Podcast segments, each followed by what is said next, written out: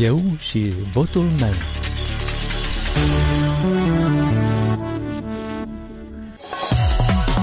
Bine v-am găsit, eu sunt Valentina Ursu și vă invit să ascultați emisiunea electorală la Radio Europa Liberă, unde puteți afla gândurile alegătorului și opinia expertului. Astăzi discutăm cu directorul IMAS Moldova, Doru Petruții, despre campania electorală ajunsă la final.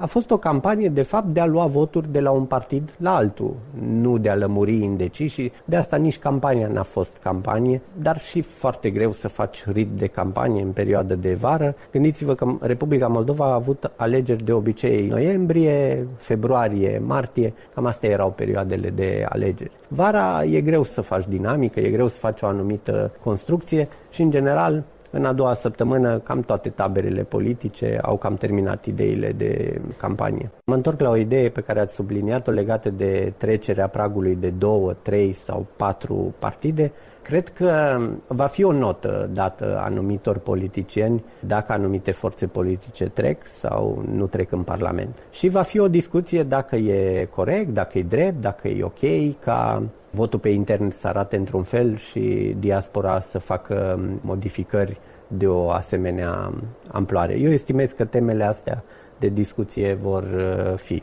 Și vor fi, desigur, acuzații legate de incorectitudine alegerilor și tot arsenalul utilizat și în alte valuri Partidele spoiler ar putea să avantajeze un concurent electoral?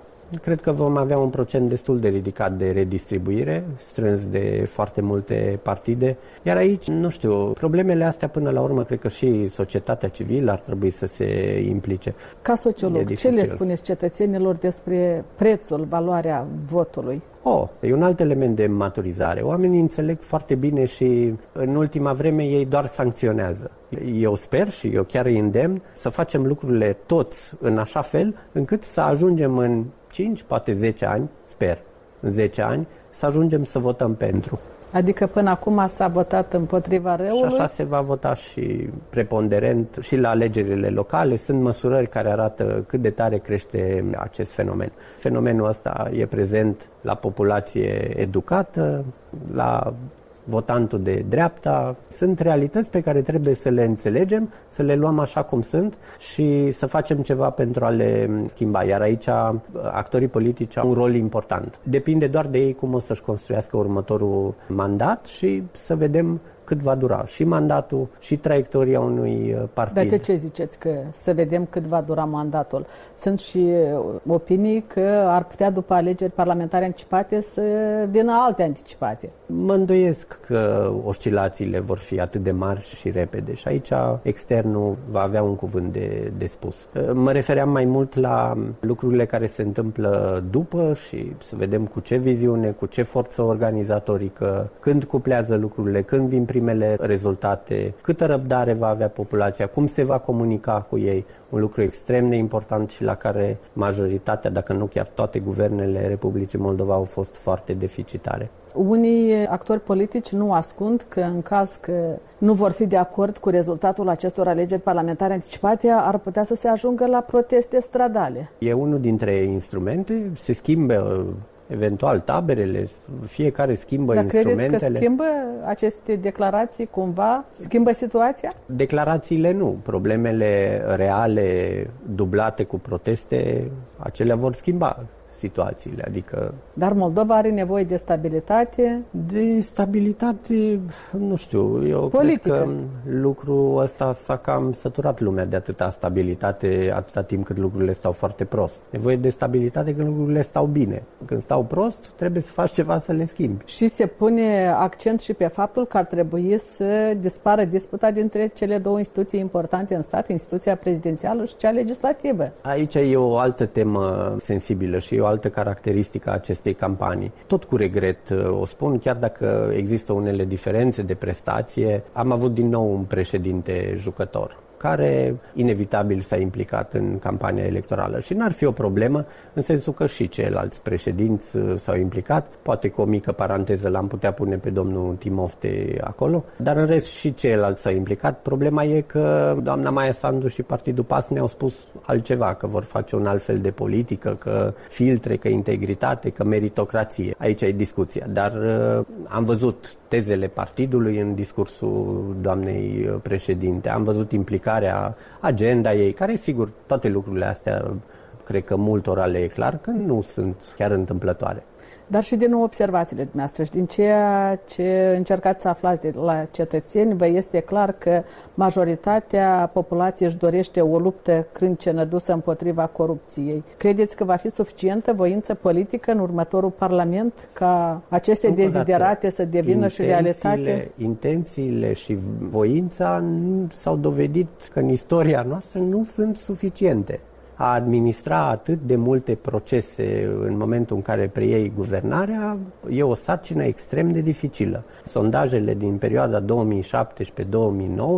Partidului Democrat cu toate intențiile și resurse fantastice și oameni pregătiți și așa mai departe au produs primele rezultate în percepția cetățenilor după un an și jumătate. În luna mai 2018 s-au schimbat prima oară semnificativ indicatorii de percepție. A și imediat după acea schimbare a revenit iarăși dezamăgirea mare. Dezamăgirea a revenit după alegerile din 2019. Atunci s-au prăbușit iar lucrurile și formulele încercate au dus practic în permanență 2020 indicatorii să scadă. Mulțumim foarte mult pentru această discuție și vă mai așteptăm și cu alte ocazii. Cu drag.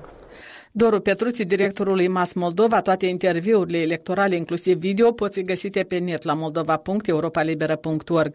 Europa Liberă a căutat să afle ce cred alegătorii despre relația politică-biserică.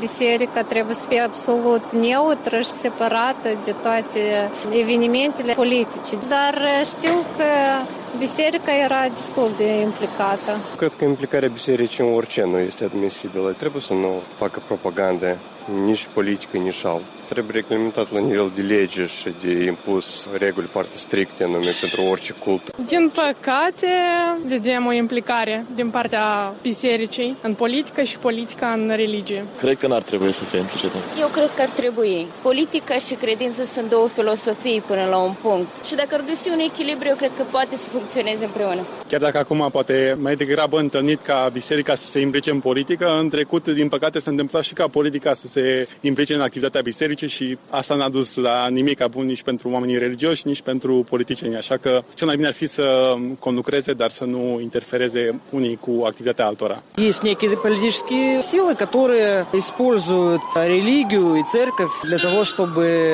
получить какие-то политические очки в своей предвыборной кампании. Я внимательно изучил все программы всех партий. Я, например, блок коммунистов-социалистов даже слова коррупция не нашел в программе, Сожалению. Зато очень много каких-то традиционных семейных ценностей и поддержка митрополита Кишиневского. А так как Молдавская православная церковь, называемая, это все-таки отделение российской православной церкви, а там церковь очень сильно вовлечена в политику. И, соответственно, люди, которые симпатизируют пророссийским политическим силам, они, наверное, ведутся в том числе на агитацию со стороны там, церкви или использование церкви в политике. Biserica e pentru suflet, dar nu pentru ce fac ei acum. În Biblie, Iisus a spus, dați cezarului ce al cezarului și lui Dumnezeu ce al lui Dumnezeu. Ori, Dumnezeu nu poate să se implice în treburile cezarului și nici cezarul în treburile lui Dumnezeu, adică statul. Deci biserica ar trebui să îi ajute pe oameni să ajungă cu bine în viața de apoi, iar treburile lumești trebuie să rămână statului. Dumneavoastră, duminică, veți merge mai întâi la biserică și apoi la vot sau invers? La vot pot să mă toată ziua la biserică până la ora 11, așa că le dobim pe amândouă. Voci adunate la întâmplare pe străzile capitalei despre alegerile parlamentare anticipate de duminică și votul din diaspora. Am discutat cu Igor Spoială, fost antreprenor în orașul Soroca, actualmente stabilit în Italia. Avem uh, așteptări mari, schimbări, să schimbe clasa politică și să înceapă totul de picurat. Să meargă deja proiecte de legi bune, să voteze pentru popor, să ții la popor, precum uh, președinta noastră a început cu piciorul drept și așteptăm să ne schimbi ceva viitorul în țară, poate să ne retragem acasă, că avem de toate aici în uh, Europa, dar uh, un gol în suflet este mereu. De ce ați ales calea pribegiei? De ce ați uh, ales să munciți și să vă stabiliți în străinătate? Am ales calea cu un salariu mai decent, putem ținem familia, cheltuielile, că dacă acasă nu prea de muncă, era cam greu, șchiopătăm, dar așa, am hotărât să mergem unde e mai bine. Și când ați luat această decizie? Sunt cam mulți ani, din 2006. Din 2006 am luat-o pentru prime. Poate acum e timp să ne întoarcem deja. Și cum descrieți confortul de acolo? Este de toate și ne-am dorit să fie și la noi în țară, măcar pe aproape. Stabilitate, este un loc de muncă, numai care nu vrea să muncească, nu găsește. Locul de muncă este, oamenii plătesc, cât îți promit, cât îți dă o leafa aia, este mereu și te respectă. Avem de toate aici, numai când vrem acasă. Ne lipsesc cei dragi, familie, părinți, frați. Revenirea acasă înseamnă crearea condițiilor bune ca să găsiți un job care să vă aducă satisfacție, să aveți un salariu bun sau revenirea acasă înseamnă și să aduceți investiții și să faceți afaceri aici?